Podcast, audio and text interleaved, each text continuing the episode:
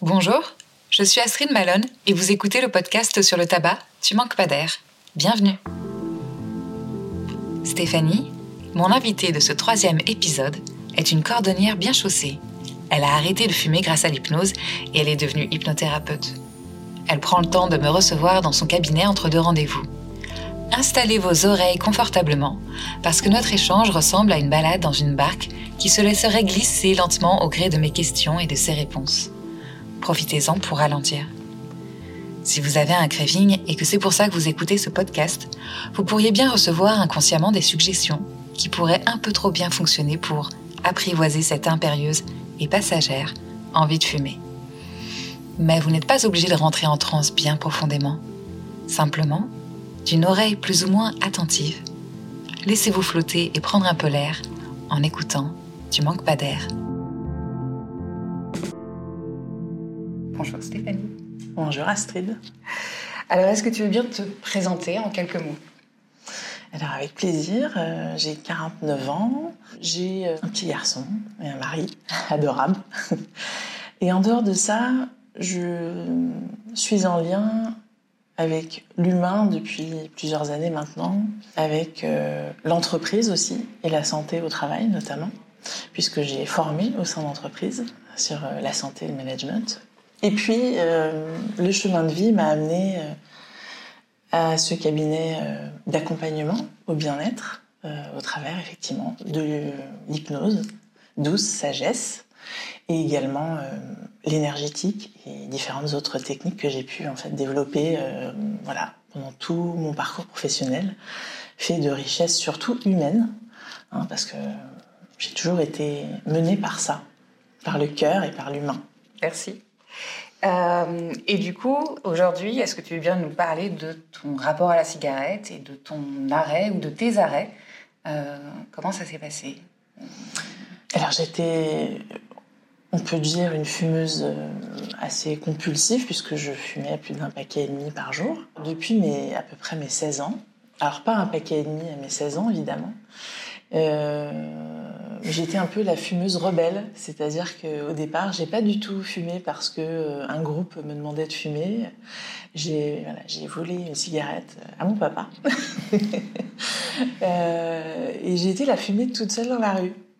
C'était une menthol, voilà.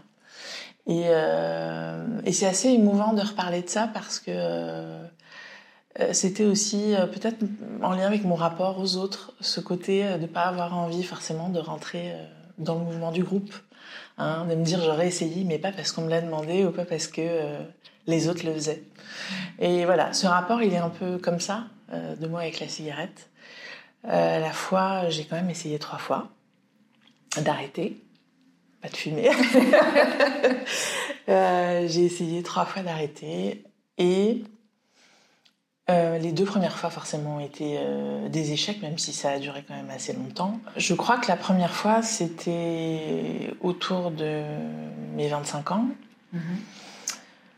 Je, je me souviens plus forcément des raisons, mais en tout cas, euh, on a tous des milliards de raisons de se dire allez, j'arrête, ou j'ai trop fumé, ou voilà, pour ma santé, je préfère arrêter.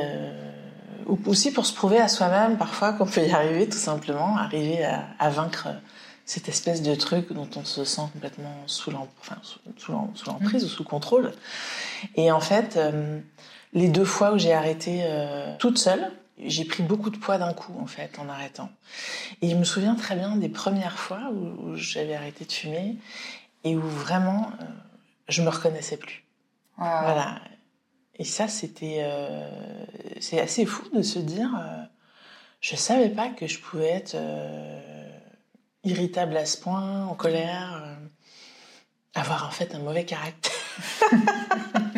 voilà, on se découvre en fait en arrêtant de fumer et je trouve que c'est beau à la fois parce qu'il y a un côté euh, aussi de trouver ces côtés de zone d'ombre hein, que mm. qu'on voit pas toujours dans sa vie. Euh. Et ça force à l'humilité. voilà, c'est ça. Et puis aussi de se dire ok, c'est peut-être pas le moment, peut-être qu'il faut que je reprenne. et du coup, c'est vrai que c'est rechute voilà, c'était euh, aussi des occasions euh, de se dire bon, j'ai réussi un temps à le faire. Ça veut dire que je réussirai une autre fois. On se dit toujours ça pour se rassurer. Mais la seconde fois aussi, j'ai pris peut-être 15 kilos assez rapidement. Euh, et c'est la troisième fois où j'ai où j'ai arrêté et où là, ça a été durable. Pour parler en chiffres, la première fois et la deuxième fois, tu as arrêté combien de temps À peu près? Alors écoute, euh, je pense que c'était entre 6 mois et 2 ans. Je me souviens plus trop en fait. C'est une espèce de zone d'ombre. Voilà. Euh, à la fois, on est toujours fier de réussir à se dire qu'on a réussi. Mm. Mais euh, voilà, ceux qui ont arrêté ou ceux qui vont arrêter euh, euh savent toujours que quand on arrête, l'odeur quand elle passe dans la rue, des fois c'est pas agréable. Voilà, mais des fois c'est agréable. Mm. Et qu'en fait, enfin, je me suis vue à plusieurs reprises me dire waouh là cette odeur vraiment ça me redonne envie quoi. C'est terrible cette espèce de truc qui passe sous le nez comme ça et pourtant on est fier d'arrêter. Mais malgré tout, euh, je sais qu'il y a ces deux, trois petites secondes où il y a un temps d'arrêt, je respire un coup et ça passe. C'est ça, moi j'appelle ça le, 1%, parce que 99% du temps, tout va bien, c'est facile, euh, c'est un non-sujet, euh, je suis bien contente.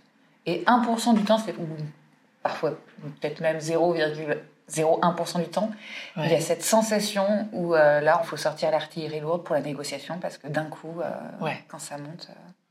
C'est ça, et puis l'envie, elle est un peu irrépressible, hein, comme plein d'autres envies. Mmh.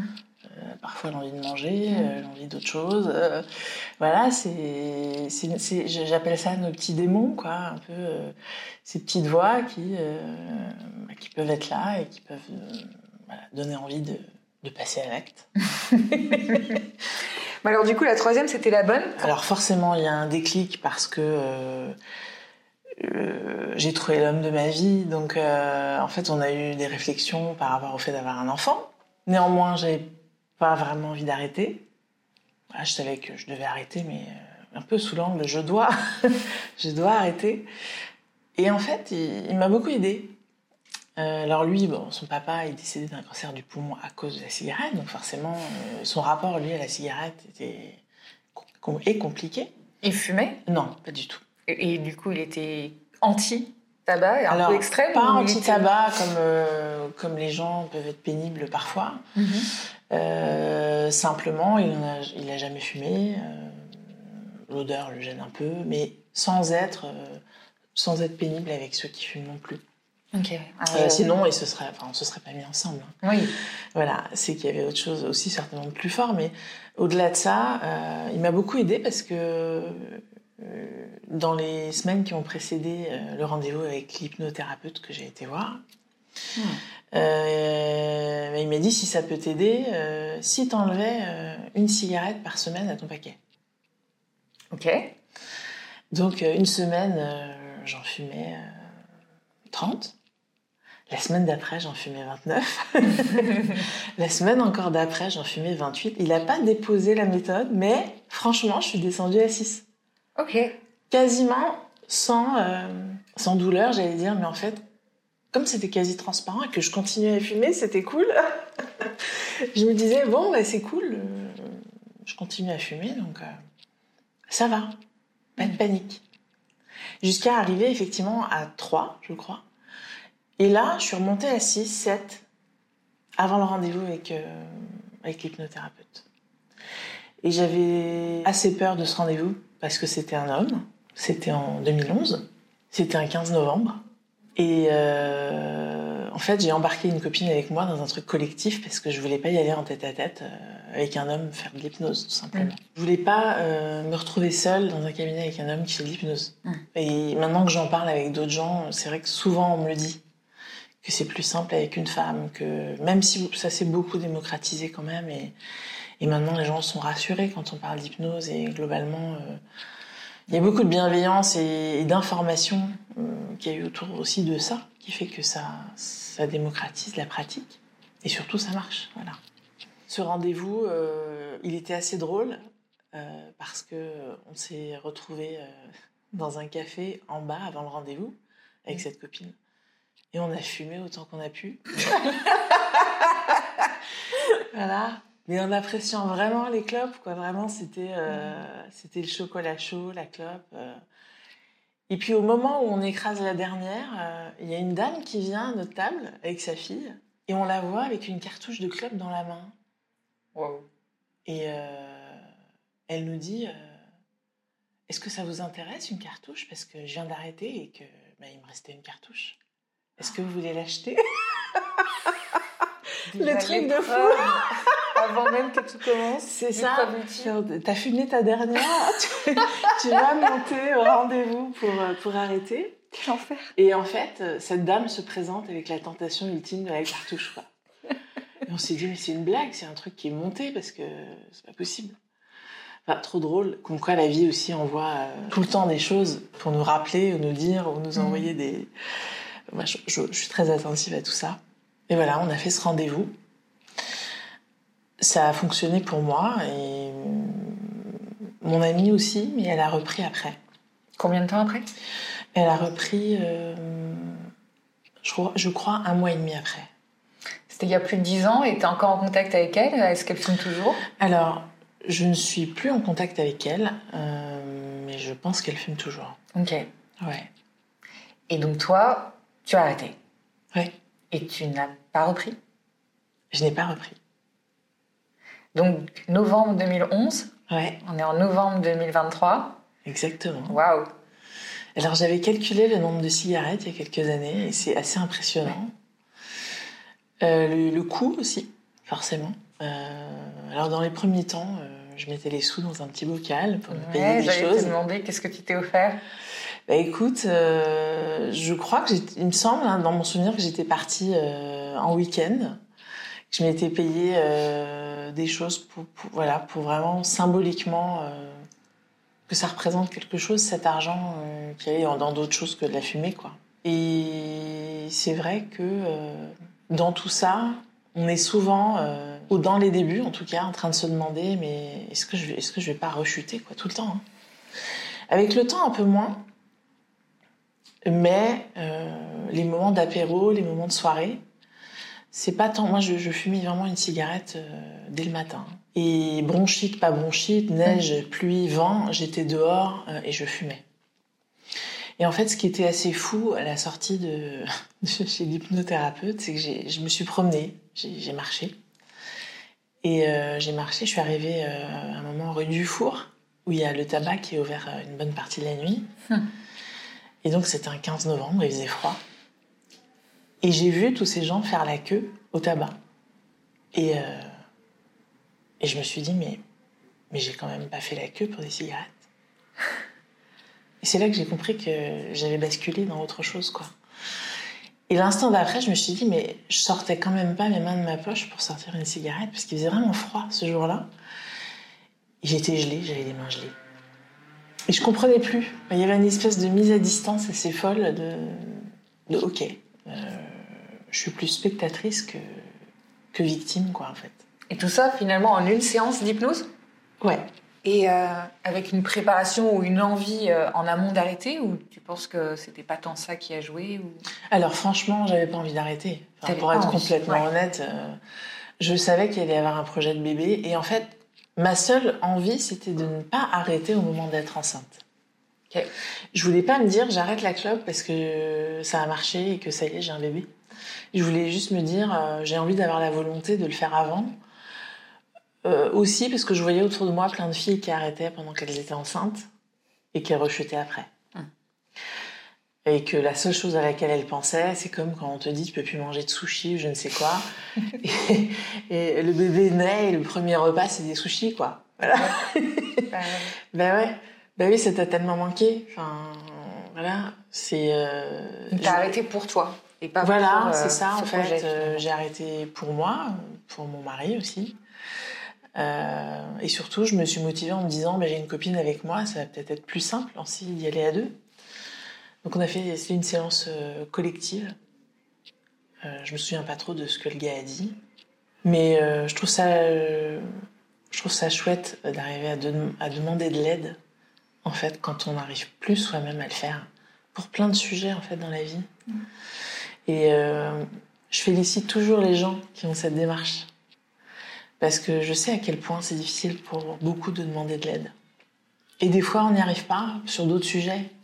ça prend un certain nombre d'années de se dire, ok, allez, je me mobilise pour moi sur ce sujet, parce qu'il y a des choses à aller déplier, à aller comprendre. Euh, et au-delà du fait euh, de, se sentir complètement victime de la clope, qu'est-ce qu'il y a derrière tout ça, quoi? Oui, qu'est-ce qu'il y a derrière tout ça?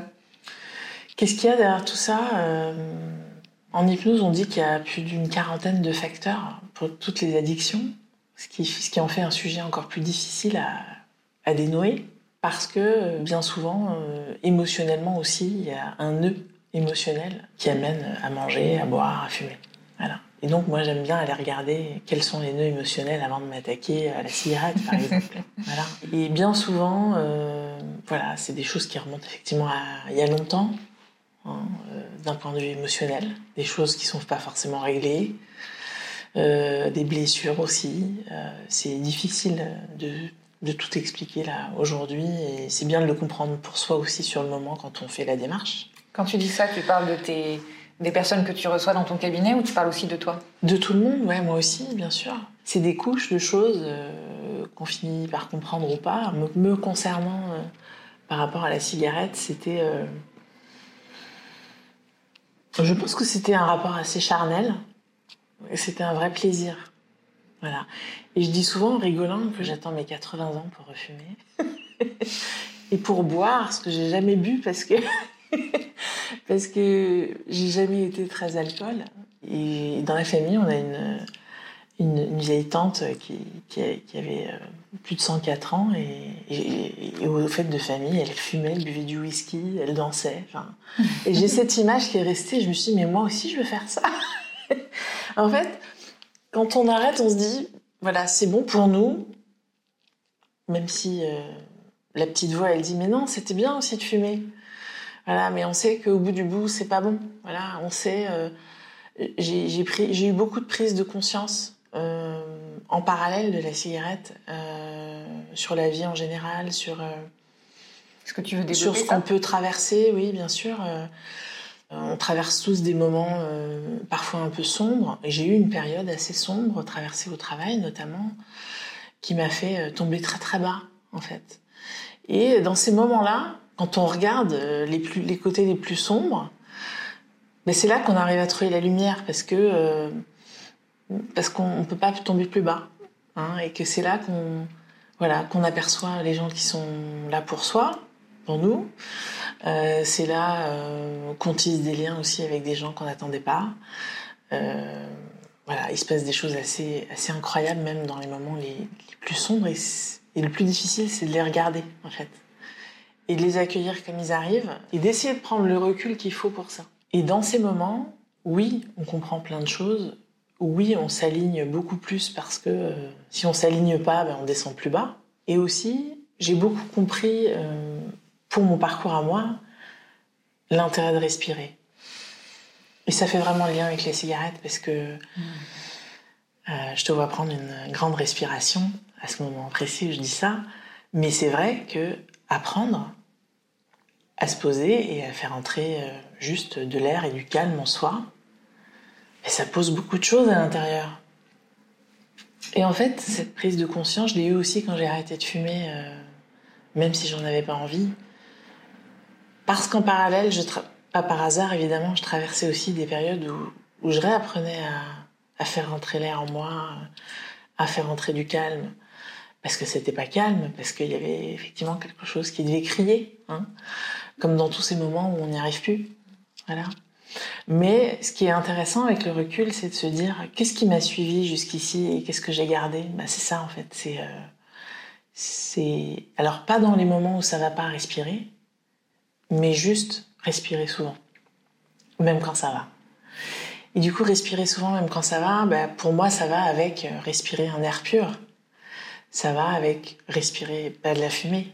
C'est peut-être ça, en fait, qui, qui m'aide quelque part à tenir, et je viens de le réaliser en même temps que je te parle, parce que j'avais pas forcément fait le lien, mais en fait, il y a.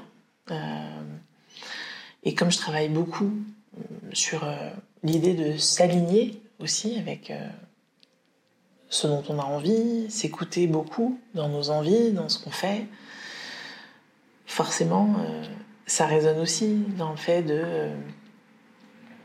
Voilà, être en phase avec soi. Et à partir du moment où j'avais compris l'intérêt euh, de me poser beaucoup plus souvent, de me relaxer parce que euh, on a tous euh, voilà ces trucs là, ces, vieux machins qu'on comprend pas toujours. D'ailleurs, bien souvent, on les comprend pas parce que c'est trop ancien et qu'on n'a pas toujours envie d'ouvrir la boîte, mais on sait que c'est là quoi.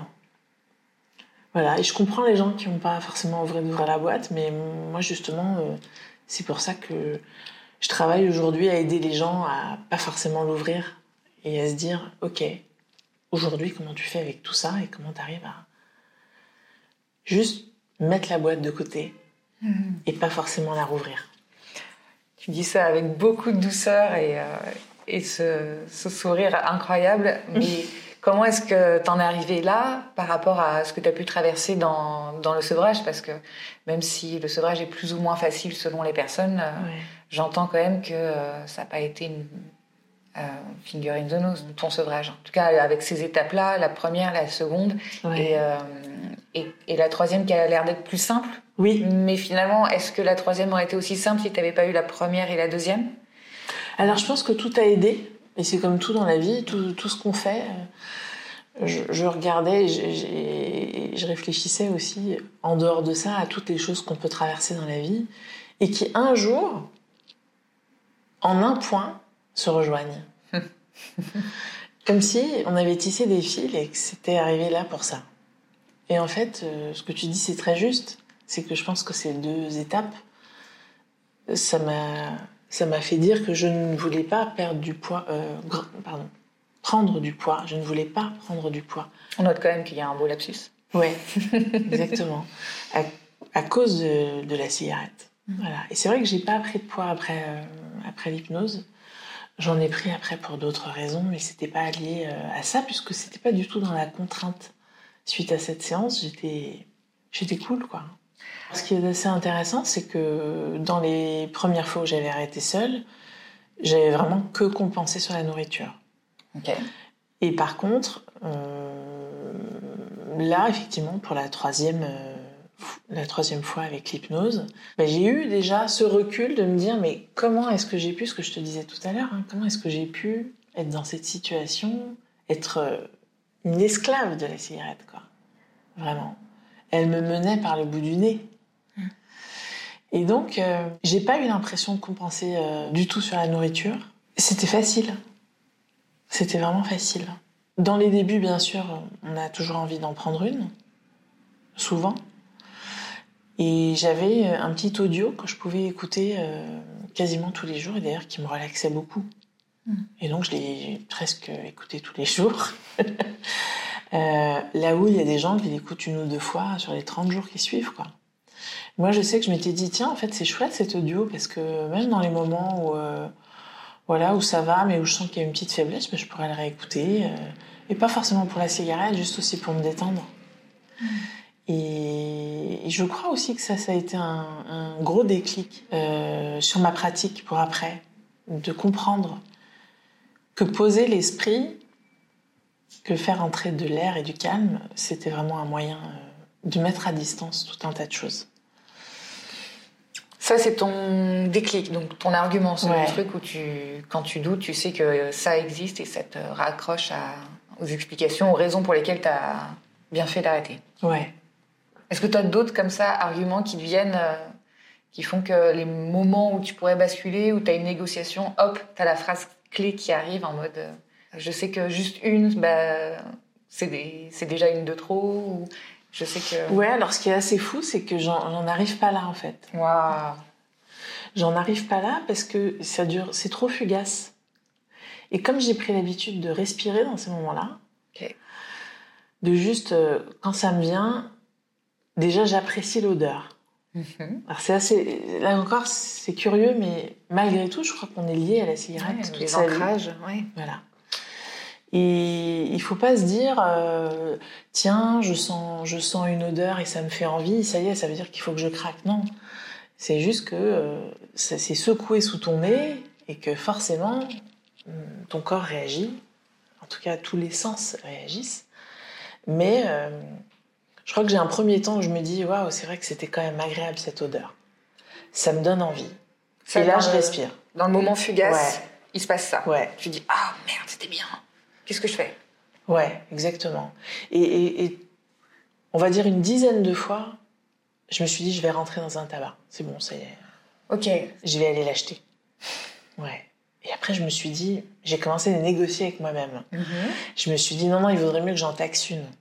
Parce que du coup, ça ne forcerait pas à, à fumer les 10. Et après, mais non, rappelle-toi, la première fumée, c'est foutu. Donc il y a un espèce de truc qui s'escalade dans le cerveau où tu te dis, mais c'est une lutte interne, quoi, vraiment. C'est c'est comme beaucoup de sujets, hein, en vrai. C'est une lutte intérieure. Et alors comment tu gagnes cette bataille? Mais je la gagne en me disant que j'en ai beaucoup d'autres, des batailles. Donc... Et que donc une de plus, non. Enfin, pas là en tout cas. Il y a beaucoup d'anciens fumeurs qui savent que euh, juste une, ça marche pas pour eux, mais bizarrement, certaines personnes peuvent fumer une cigarette par an euh, après avoir fumé pendant des années et a priori ça marche. Bon, après, sur le long terme, on en reparle dans 10, 15, 20 ans avec Ouais, ces personnes-là. Mais euh, personnellement, je sais que je fais partie de ceux qui, s'ils s'en ils s'en allument juste une, c'est fichu. Mm. Et toi, de ce que j'entends, c'est la même chose? Ouais. Et j'aurais rêvé aussi hein, de pouvoir me dire j'en fume une et salut. Enfin, c'est bon. Mais on n'en parle plus, quoi. Mais tu sais que ça marche pas pour toi. Bah, en tout cas, les fois où j'ai repris, ça n'a pas marché. Alors, c'était pas dans le but d'en fumer qu'une et tout ça, mais la, la deuxième fois, je savais déjà qu'en la fumant, euh, euh, je, ret- je retombais. Et c'est troublant aussi, pour plein de sujets, pour le poids, pour la cigarette, euh, de se dire euh, qu'il y a une partie de soi qui a du mal à lutter et à se mobiliser pour soi aussi. Parce qu'au final, euh, oui, c'est un moment de plaisir, de ce qu'on dit. Mais en réalité, euh, prendre une cigarette, euh, c'est plus stressant que détente, que relaxant. Hein, quand on regarde les courbes, je sais plus ce que c'était, il y avait des études sur les courbes pendant qu'on fume une cigarette, ça, ça active du stress.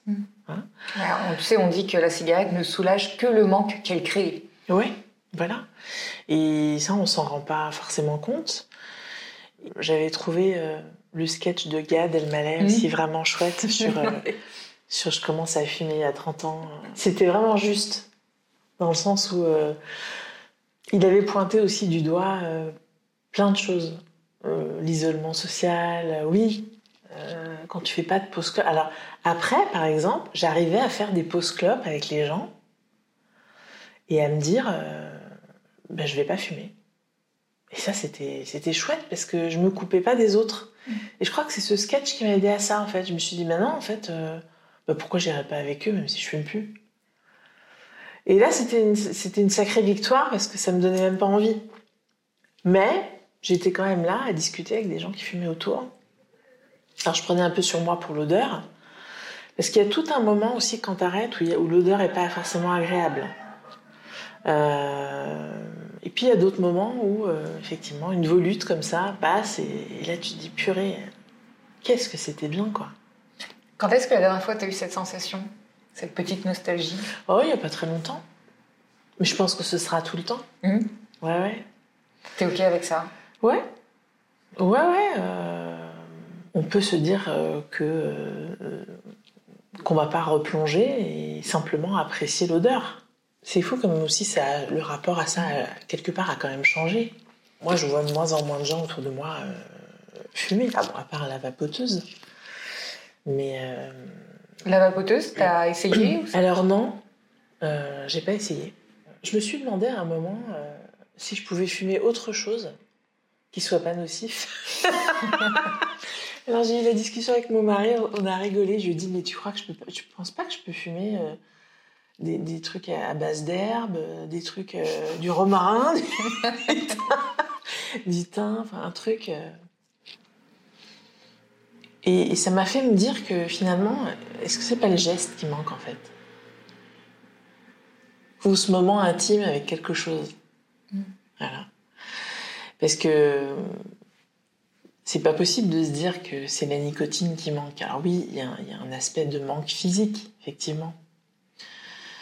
qui, était très bien expliqué quand on arrête de fumer et on voit que ça, voilà, je crois que ça, va, ça disparaît assez vite, mais euh, il y a quand même un bon moment le temps que le corps se, se débarrasse de tout ça. Mais, euh, mais ouais, en rigolant, euh, il me dit mais non, mais c'est quand même de la fumée, mais tu l'avales quand même. Voilà. Et en fait, euh, c'est essayer de trouver des stratégies pour fumer quand même. Mm. C'est terrible, hein, en fait.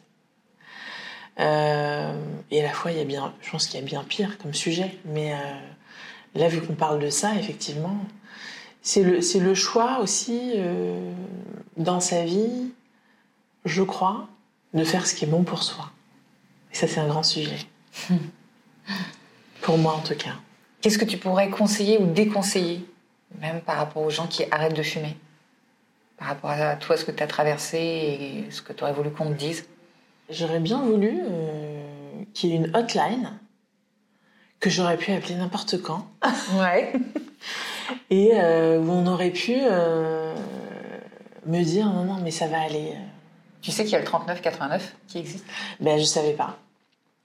Quand j'ai arrêté, je savais pas. Mais c'est peut-être que ça existe depuis plus récemment. Peut-être. Euh, en tout cas, euh, mon mari me disait ben, dès que tu as envie, tu m'appelles. Et ça marchait bien. Tu le faisais? Ouais.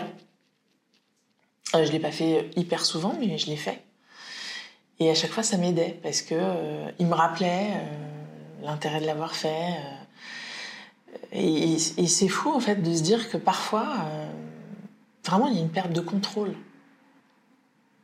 Oui, parce que c'est pas une question de volonté. hein. Il y a une dissociation dans le cerveau qui se crée. Ça. Euh, J'aurais voulu savoir euh, que c'était pas facile, que j'allais euh, peut-être pas me reconnaître, mais qu'il fallait être douce avec moi-même, prévenir mon entourage que ça allait pas être facile, hein, parce que euh, vraiment, je pense que des fois il y a- des mots, enfin vraiment je me reconnaissais pas, ça m'a fait peur. Je crois que j'ai dû me mettre en colère sur un truc ou euh, plus rien supporter, euh, alors que d'habitude, enfin voilà, je suis plutôt euh, une bonne patte, euh, je suis tranquille, euh, voilà. Et là, euh, il y a une espèce de, de démon, quoi. Tu savais que c'était en lien avec la cigarette Avec le sevrage? Mais oui, et, mais le- oui, parce que sinon je suis, enfin j'étais jamais comme ça.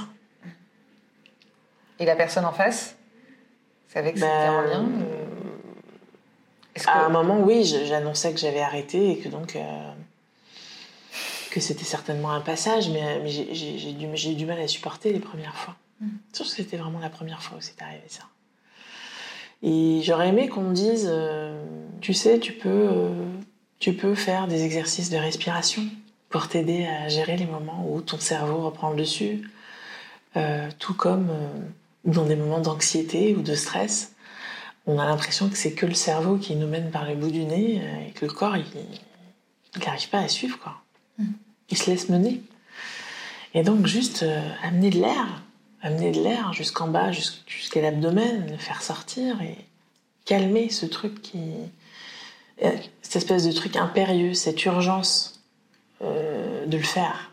Mais euh, oui, j'avais bien aimé quand j'ai compris ce mot, cette impériosité de, de fumer. Bah, c'est le craving, mais pour euh, trouver un mot français, et Ouais. c'est, euh, c'est non négociable et c'est, ça prend une place. C'est ça. C'est une obsession. Ouais, C'est. euh, Puis c'est un truc qui, qui te lâche pas, en fait.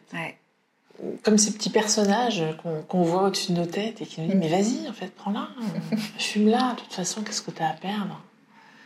Est-ce que tu rêvais que tu refumais? Ouais mais jusque récemment ouais Waouh. ouais ça m'est arrivé Et alors, c'est. c'était trop bon Et- Quel enfer. quel enfer mais à la fois c'était cool d'en rêver Ouais. C'était cool de le faire en rêve parce que ben, dans le rêve, euh, tout est possible. Voilà. Et, et j'ai bien aimé ce rêve parce que en plus j'ai pris un plaisir fou à fumer quoi. Je me suis réveillée, j'étais bien, j'ai dit à mon mari j'ai fumé cette nuit.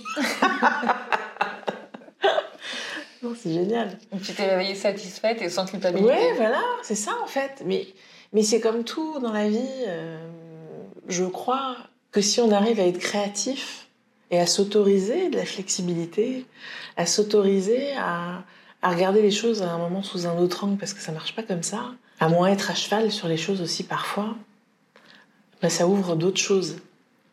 Et là, c'en est un bon exemple, en fait. C'est-à-dire que mon, mon cerveau s'est autorisé à fumer. Euh, et ça m'a fait du bien la nuit, quoi. Et je me souviens euh, d'avoir vraiment apprécié chaque, euh, chaque bouffée, chaque. euh, Et pour autant, j'avais pas envie d'acheter des cigarettes le lendemain. Oui, t'étais en paix. Ouais. Ouais, parce que je, je crois aussi que j'ai beaucoup. comme j'ai beaucoup travaillé sur l'instant présent et sur, sur l'importance d'être là-dedans pour justement pas laisser le mental prendre le dessus parfois, euh, je me suis dit, bah, je prends ça comme, euh, voilà, comme un moment agréable sur le moment. Mm. Voilà. Et puis je me lève, ça va, quoi. C'était, c'était surtout marrant à raconter. Qu'est-ce qui pourrait te faire replonger aujourd'hui? Un foutu pour foutu, je m'en allume une. Ben, un coup dur dans la vie, je pense.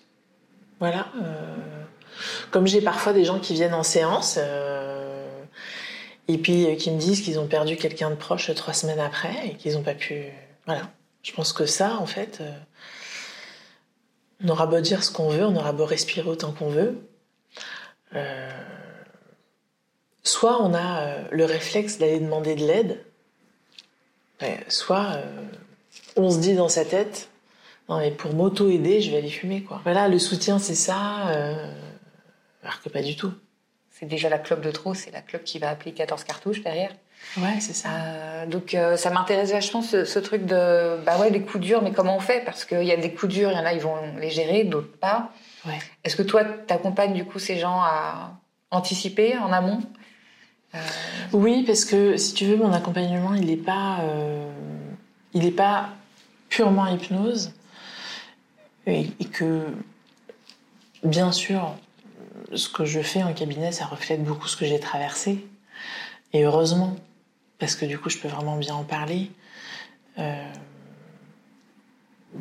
je crois que apprendre à respirer en conscience, comme je le disais, euh, ça fait rire des gens quand j'en parle parfois, quand je leur dis de respirer. Et puis quand ils essayent, après ils comprennent et ils me rappellent et ils me disent euh, En fait, c'est bon, je, je crois que j'ai compris. Voilà. Mais c'est dur de se dire euh, Bah ouais, non, mais attends, on respire toute la journée, qu'est-ce que que je fasse avec la respiration? Quand même, cette respiration, c'est comme une colonne d'air qui nous tient du ciel à la terre, quoi. C'est un truc droit qui nous tient vertical.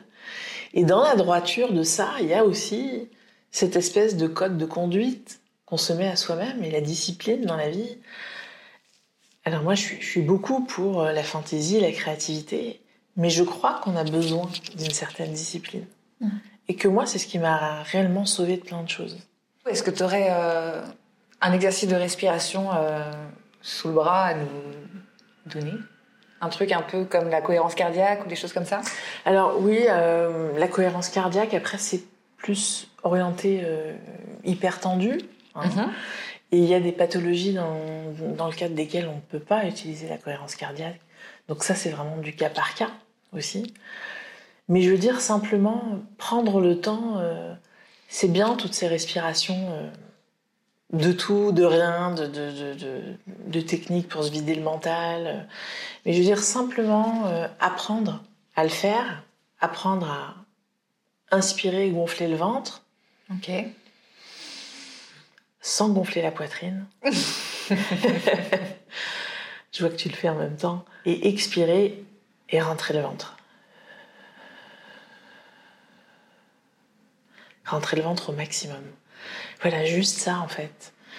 Euh, juste comprendre que tout notre passé, tout notre émotionnel a un rôle énorme à jouer dans tout ça.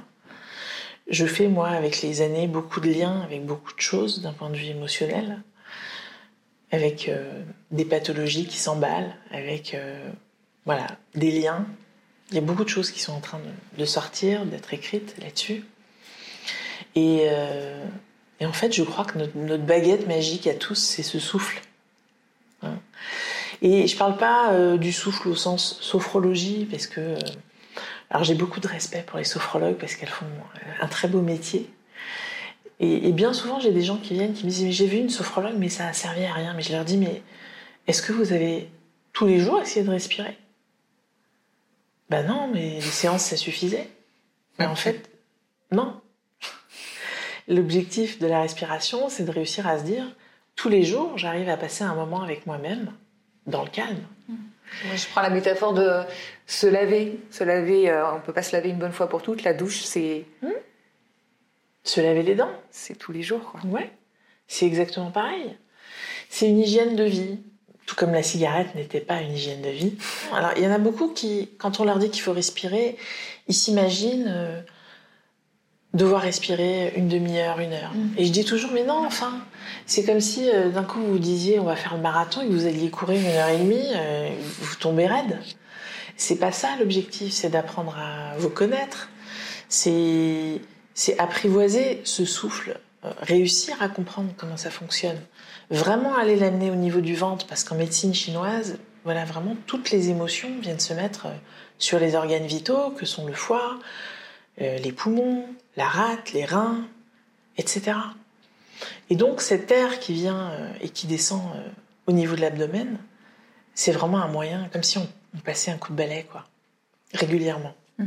Et comme on est traversé par les émotions absolument tout le temps, c'est aussi ce qui nous fait fumer, c'est aussi ce qui nous fait manger, c'est tout ça. Eh bien, on a tout intérêt, en fait, à, à l'apprivoiser pour le plus souvent possible à les mettre ce calme. Mais alors, du coup, t'as jamais refumé. Même pas une latte. Rien. Alors, récemment, euh, j'ai essayé une bouffée de, de vapoteuse. Parce que c'était sous mon nez et que j'avais envie depuis un moment de réessayer. Ok. Ouais. Et que je me suis dit, si c'est ça, ben c'est pas vraiment de la cigarette. Ok. C'est une confidence là.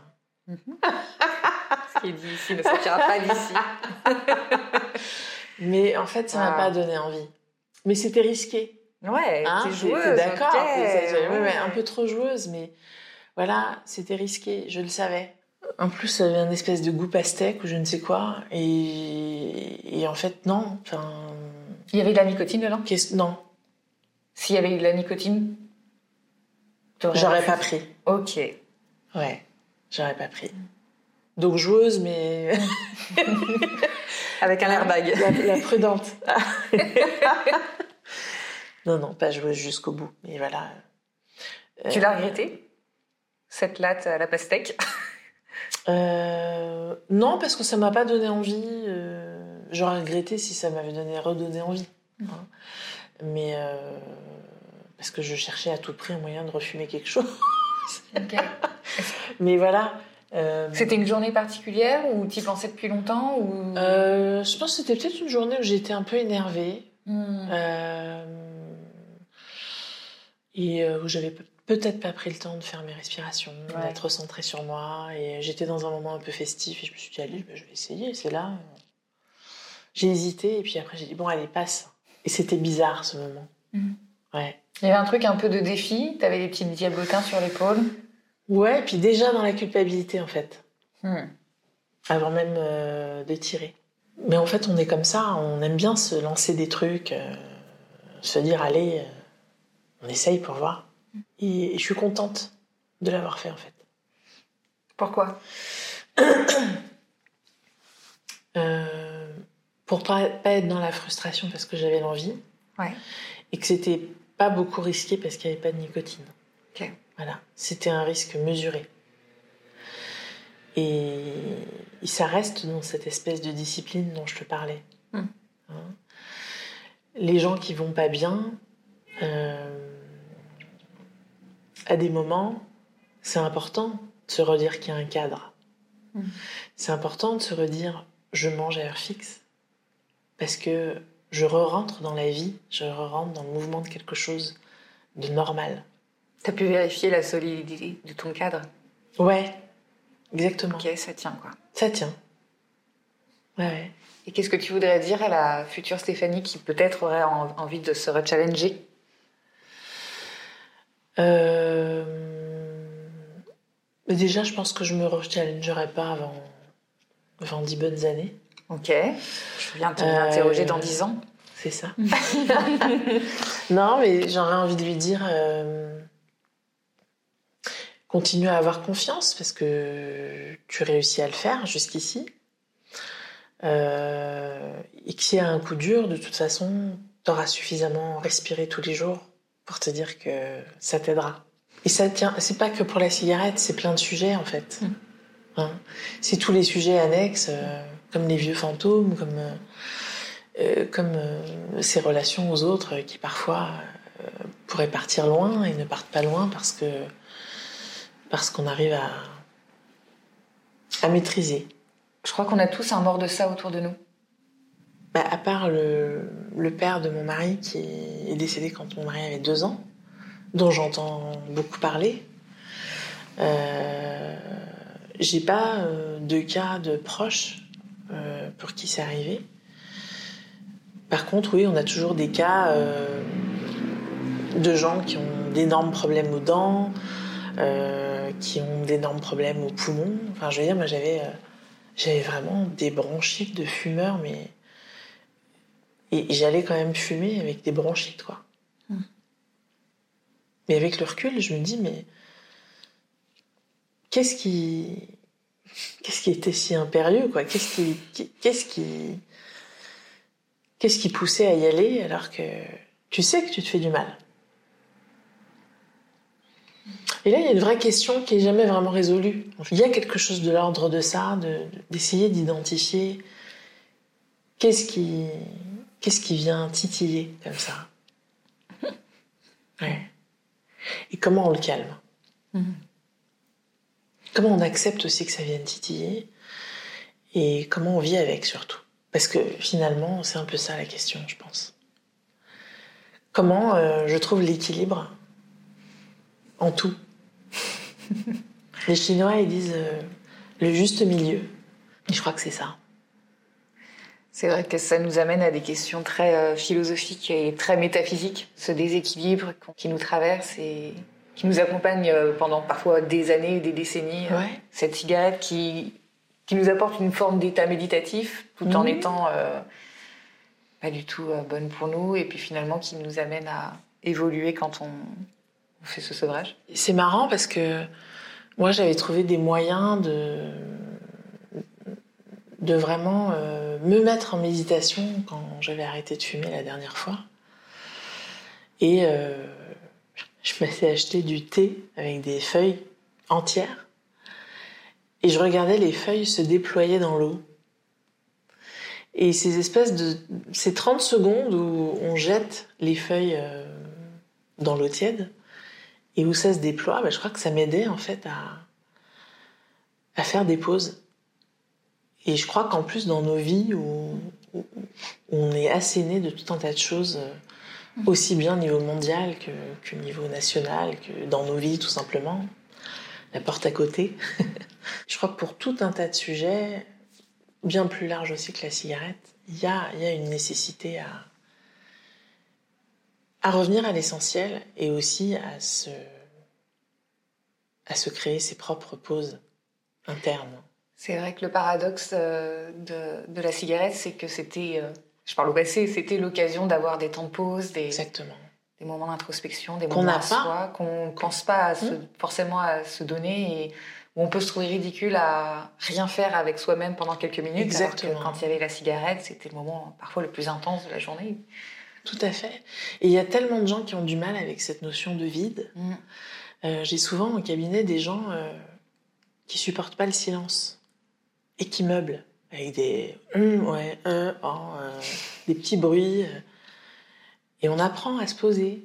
On apprend à apprivoiser ce vide qui fait peur et qui vient de loin en fait, hein, évidemment, parce que sinon c'est pas drôle. Mais tu parlais de, de pause aussi avec soi-même. Euh, je dis aussi souvent, euh, si vous n'y arrivez pas, euh, prenez rendez-vous avec vous-même. Vous prenez l'agenda et vous notez moi-même. Voilà. Et c'est des moments pour aller marcher, pour aller passer un appel qui nous fait du bien, pour se faire une tisane, une infusion. Tu parlais tout à l'heure du fameux verre d'eau que t'as pas envie qu'on te donne ce conseil d'aller boire un verre d'eau quand t'as envie d'une clope. Mais, mais quelque part, euh, moi j'ai beaucoup, j'ai beaucoup consommé de, voilà, d'infusions de plantes. Et j'ai aussi euh, mangé pas mal de pommes. Je me souviens. Je m'en étais pas souvenu jusqu'ici, mais euh, j'avais trouvé le truc de la pomme sympa en fait. Tiens, je voudrais que tu t'amuses à ouvrir au hasard le manuscrit Ouais. et tu lis trois lignes sur lesquelles tu vas tomber, voir si ça te fait un clin d'œil pour toi. J'adore cet exercice. Et je tombe évidemment sur un conte taoïste, moi qui suis ici euh, sensible à ça. Je lis, j'ai envie de tout lire, du coup c'est terrible. Lis. Dis-nous ça. Alors, conte des sages taoïstes, paraît-il. Deux moines zen marchèrent en silence pour bien se concentrer. Un pas après l'autre, en conscience, comme l'ont enseigné les anciens maîtres de leur tradition. Une frêle jeune femme arriva lorsqu'ils s'apprêtèrent à traverser une rivière à gué. Elle aussi souhaitait traverser, mais elle était effrayée par la violence du courant. Alors le plus âgé des deux moines installa la jeune fille sur son dos, traversa la rivière avec vigueur et la déposa sur l'autre rive. Puis il reprit son chemin, en silence, avec son compagnon, concentré sur chaque pas. Le jeune moine ruminait. Ce qu'avait fait le vieux moine était interdit. Un moine bouddhiste ne devait pas toucher une femme. Et non seulement il l'avait touchée, mais il l'avait aussi portée sur ses épaules. Et tout le long du trajet, il ne desserra plus les dents. Plus tard, lorsqu'ils arrivèrent en vue du monastère, il ne put s'empêcher de lui reprocher. Vénérable, vous avez brisé un précepte, nous n'avons pas le droit de toucher une femme et encore moins de la porter sur notre dos. Comment n'avez-vous pas honte? Le vieux moine s'étonna et après un bref silence répondit Oui, je l'ai portée, puis je l'ai déposée de l'autre côté de la rivière. Et alors? J'ai repris mon chemin en continuant d'observer mes pensées sans m'attacher à elles. Mais toi, es-tu encore en train de la porter en toi? Waouh C'est un beau clin d'œil pour toi d'être tombé là-dessus. Ouais, c'est hyper émouvant. Euh, ça donne envie de pleurer, donc je pleure. non, non, c'est important euh, de ce qu'on est encore en train de porter en soi. Waouh Merci beaucoup. Merci Stéphanie. Merci Astrid pour ta bienveillance.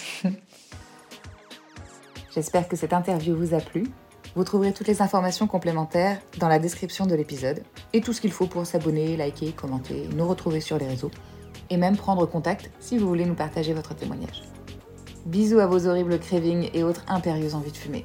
Rendez-vous la semaine prochaine et d'ici là, bon sevrage.